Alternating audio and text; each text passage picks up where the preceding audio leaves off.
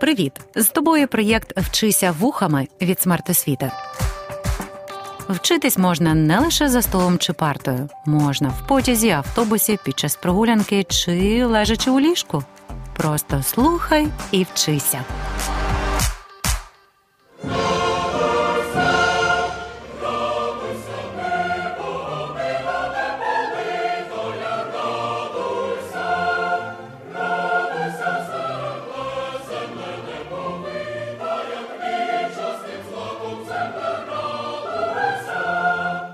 Друзі, вітаю! Мене звати Олександр Черкас. Я тут для того, щоб розповісти вам про поезію Шевченка не по шкільному.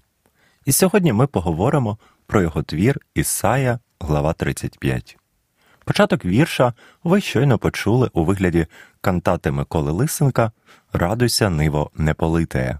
Виконує твір капела Дударик. У наш складний та невизначений час дехто цікавиться пророцтвами астрологічними прогнозами і подібними псевдонауковими речами. Бо ж так цікаво знати, що має бути з нами через 5, 10, 15 років. Якщо ви з таких людей, слухайте далі. Адже сьогодні ми поговоримо про світле пророцтво Тараса Шевченка щодо майбутнього України. Спойлер, повністю воно ще не справдилось. Цікаво? Тоді гайда слухати подкаст. Сьогодні ми з вами аналізуватимемо біблійні мотиви поезії Тараса Шевченка Ісая, глава 35. Разом з'ясуємо, як цей текст пов'язаний із біблійним першоджерелом, за допомогою яких художніх засобів Кобзар створив своє пророцтво для України. А також чому він взяв за основу сакральний текст, а не заходився писати світле передбачення за фольклорними першоджерелами які так активно використовував у ранній період творчості.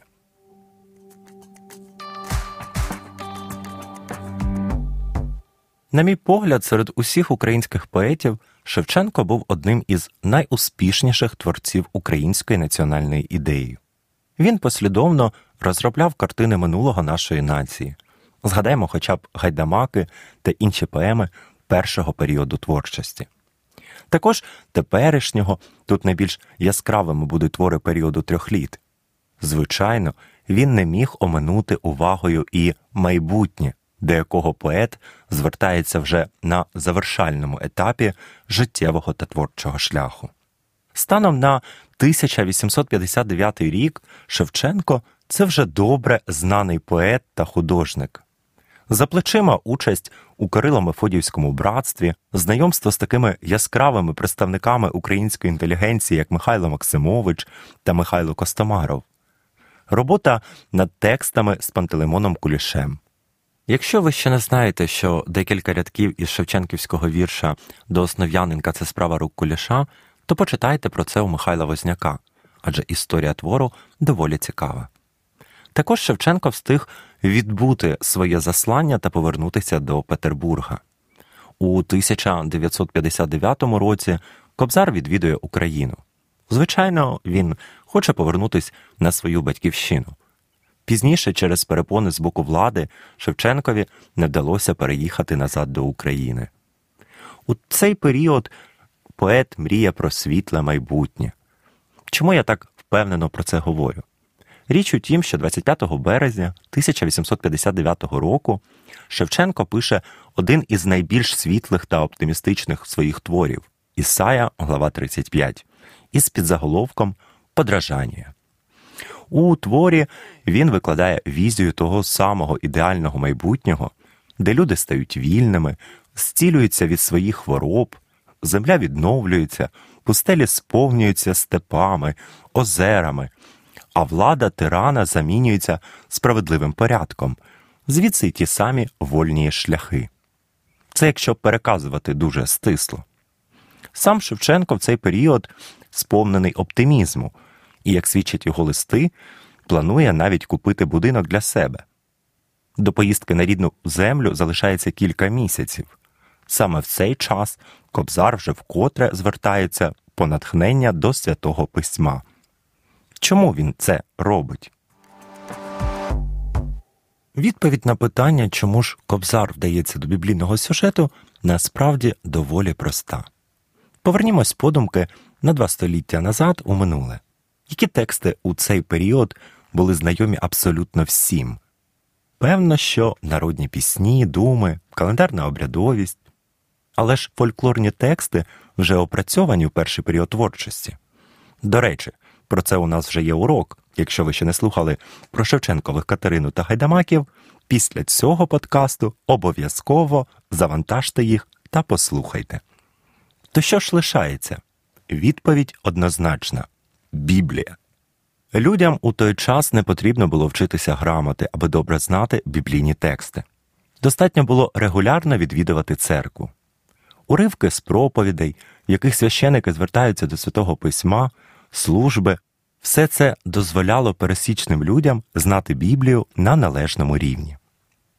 Що ж до Шевченка, то він просто змушений був орієнтуватись у ній ще краще. Справа навіть не в тому, що він свого часу служив у дяка та походив за свідченням дослідників з дуже набожної родини. Тут важливо, що Шевченко саме служив, а не просто вчився у дяка. До того ж, Кобзар мав повноцінну освіту, яку отримав у Петербурзі. Але ж Сашку, скажете ви мені, яке святе письмо? Він вчився на художника.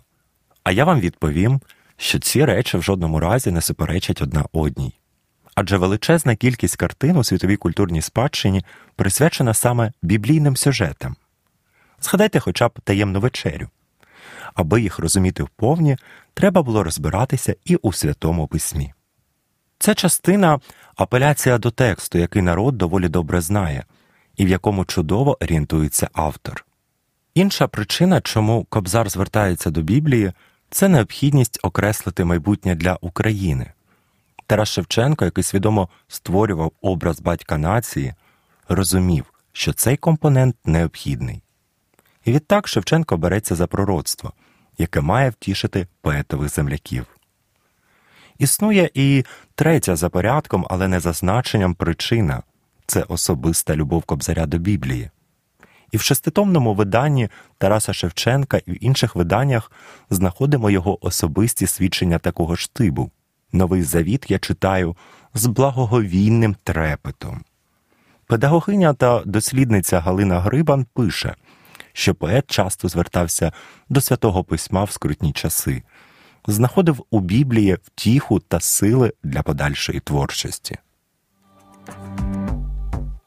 Як і деякі інші сюжети, ідея про майбутню вільну та щасливу Україну розроблялась Тарасом Шевченком той чи інший спосіб протягом всього творчого шляху. Так, наприклад, вже в своєму заповіті поет пише про сім'ю вольну нову. Це досить своєрідний, як для кобзаря, погляд у майбутнє. Отже, не дивно, що наприкінці свого творчого та життєвого шляху поет звертається до цієї теми повторно. Поетові доводиться відійти від улюбленого образу бандуриста, кобзаря та звернутись до образу пророка. Звичайно, його на себе Шевченко повністю не перебирає. Поет робить дві дуже важливі речі. По-перше, відразу ще під заголовку вказує, що його текст це подражання, а не оригінальна поезія. Друге, робить власний твір на смисловому рівні максимально подібним до оригіналу.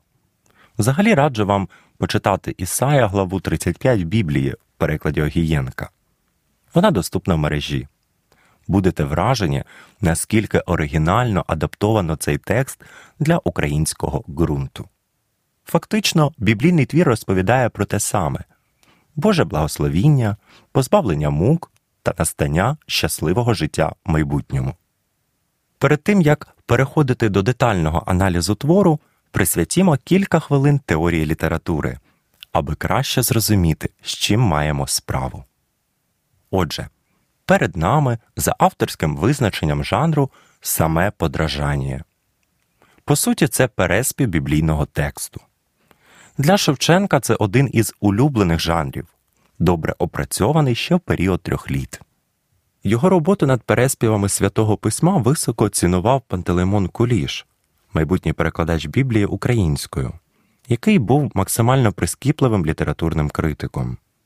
Окрім твору, про який ми говоримо сьогодні, у Шевченка ще є Давидові псалми, написані 1845 року. Як я вже казав, цю тему він розробляв давно, а також Осія, глава 14, подражання, написаний 1859 року, вже після повернення в Петербург із України. І це вже твір набагато сумніший, адже повернутися на батьківщину кобзарю тоді не вдалося. Біблійний переспів передбачає збереження основних тез святого письма та дозволяє автору змінювати стиль викладу, додавати певні художні деталі та змішувати акценти. Адже такий переспів це не просто переклад тексту. Тут завжди є значний авторський внесок на ідейно-тематичному рівні. У творах Тараса Шевченка присутні характерні для релігійної літератури стильові прийоми, наприклад, використання старослов'янізмів. Загалом жанр подражання, наслідування покликається до традиції давньої української літератури, а це численні послання, слова, фрагменти літописів. У такий спосіб Кобзар підсумовує напрацювання давньої української літератури, як усної, так і письмової. Пригадайте цю тезу, коли вас спитають, чому Кобзаря вважають великим поетом, саме через те, що Шевченко у своїй творчості опрацьовує всі явища, важливі для тогочасної української історії. Забіжу трохи вперед. Через кілька десятиліть цією ж дорогою піде Іван Франко. Тільки він уже вийде за межі художньої творчості і візьметься за критику українських творів. Але про це поговоримо іншим разом. Прослухаймо кілька строф із вірша Шевченка, про який ми вже встигли так багато дізнатись. Читає Богдан Ступка. Ісаїя, глава 35. Подражання. Радуйся, ниво неполитая, радуйся, земле неповитая, квічастим злаком, розпустись рожевим крином процвіти, і процвітеш, позеленієш, мов Іорданові святиє, луги зелені береги, і честь Кармілова, і слава Ліванова, а не лукава, тебе укриє дорогим, золототканним, хитрошитим, добром та волею підбитим, святим омофором своїм. І люди темні й незрячі, дива Господні побачать. Назва поезії вказує на біблійне першоджерело Ісая, глава 35, а також анонсує зміст твору.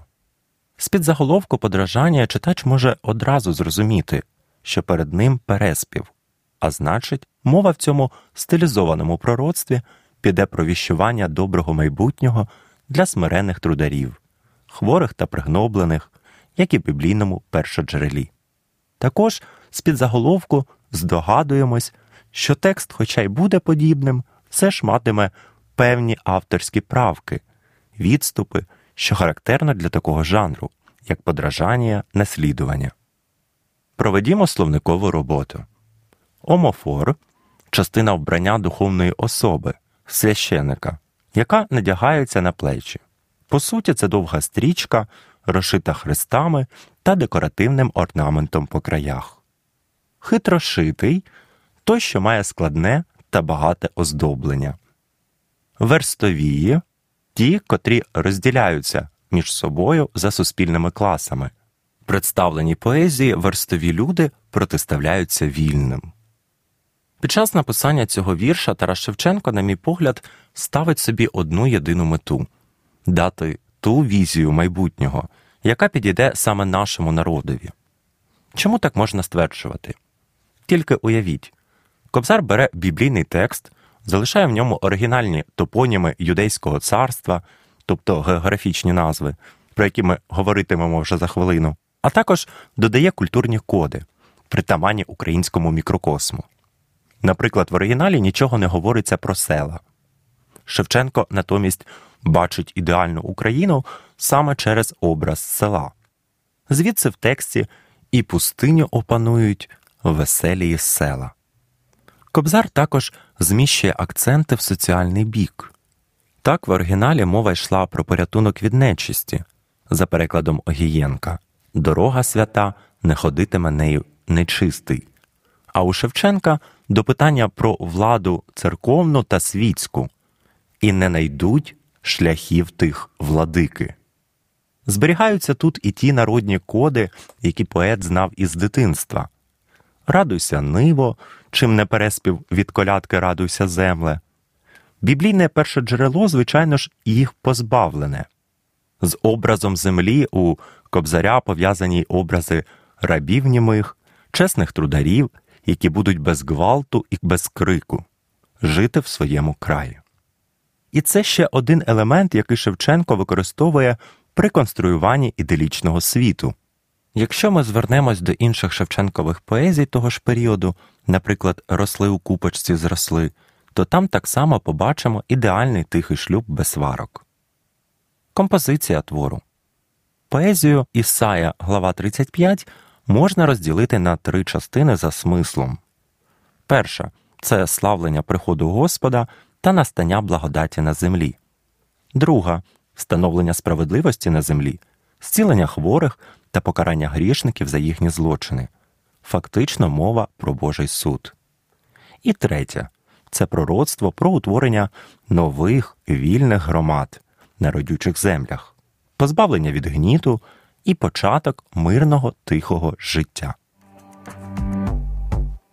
Аби повніше розкрити смисли твору Ісая глава 35, потрібно розібратися з тими сталими біблійними виразами, які в нього закладав Шевченко.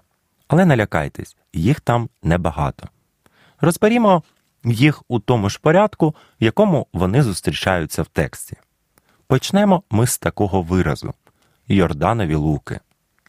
Тут перше покликання на топоніми, які зустрічаються у Святому Письмі, а саме на ріку Йордан. Далі по тексту нам зустрічаються честь Кармілова від назви Гори Карміл або ж Кармель. Ця гора розташована в Палестині і є символом незаплямованої гордої краси. Наступний символ, який зустрічається у творі слава Ліванова. Аби його зрозуміти, потрібно знати, що Ліваном називають гірське пасмо. Воно, як і гора Карміл, розташоване в Палестині і є символом величі юдейського царства. До речі, саме тут бере початок ріка Йордан. Розберімося, для чого Шевченко дає нам всі ці символи, адже вони не мають нічого спільного з українською географією. На відміну від своїх ранніх поем, Кобзар більше не згадує Дніпро. Тепер для нього важливо створити сакральний священий вимір. У такий спосіб поет ототожнює Україну і Палестину, показує свою батьківщину в образі землі обітованої. До речі, Шевченко не єдиний, хто використав подібне перенесення. Так, наприклад, Іван Франко у своїй поемі Моїсей також апелюватиме до біблійної історії, але перенесе її вже на український ґрунт.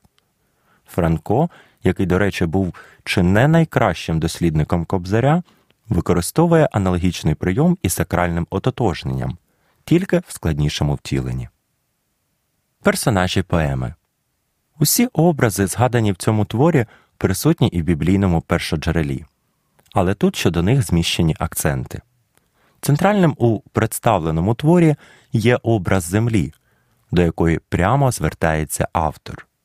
Земля виступає носієм енергії життя та об'єктом Божого благословення. У тексті ж святого письма в цій главі прямих звернень до самої землі немає. Наратор – тобто оповідач у творі Шевченка, є суб'єктом, відстороненим від подій. Він прямо себе не називає і зумисне ховається за іменем знаного пророка зі святого письма. І в цьому Кобзар слідує за книжною українською традицією та й загалом за традицією церковної літератури, де автори нерідко називають себе недостойними або ж і зовсім оминають будь-які згадки про себе. Якщо не вірите, почитайте хоча слово про закони благодать митрополита Іларіона. Серед другорядних персонажів у вірші є каліки, раби, чесні трударі. Це образ всього народу, який тривалий час страждає під гнітом влади, злодіїв. Він частково відтворює образ пригноблених людей, описаних в оригінальному біблійному тексті. Отже, Тарас Шевченко у своїй поезії Ісая, глава 35 дає розгорнуте пророцтво майбутнього щасливого життя України. Його іделічна картина змальовує звільнення рабів, зцілення людей, а також початок господарювання на своїй ниві, у своєму домі, куди вже не буде доступу панам та владикам. Саме таке майбутнє ми будуємо для нашої країни зараз. Підсумовуючи нашу сьогоднішню зустріч, я хотів би заважити наступне яким би важким вам не здавалось життя сьогодні, вірте в краще. Довіряйте світлу своєї душі і робіть за можливості все так, аби ваше життя ставало кращим. Навіть найменший ваш крок до світлої мети це великий внесок у наше з вами майбутнє та нашу з вами перемогу. Читайте українську літературу. У ній є все, аби впоратись із будь-якими негараздами. До нових зустрічей! Проєкт Вчися вухами творить громадська організація Смарт Освіта за підтримки Educo Foundation.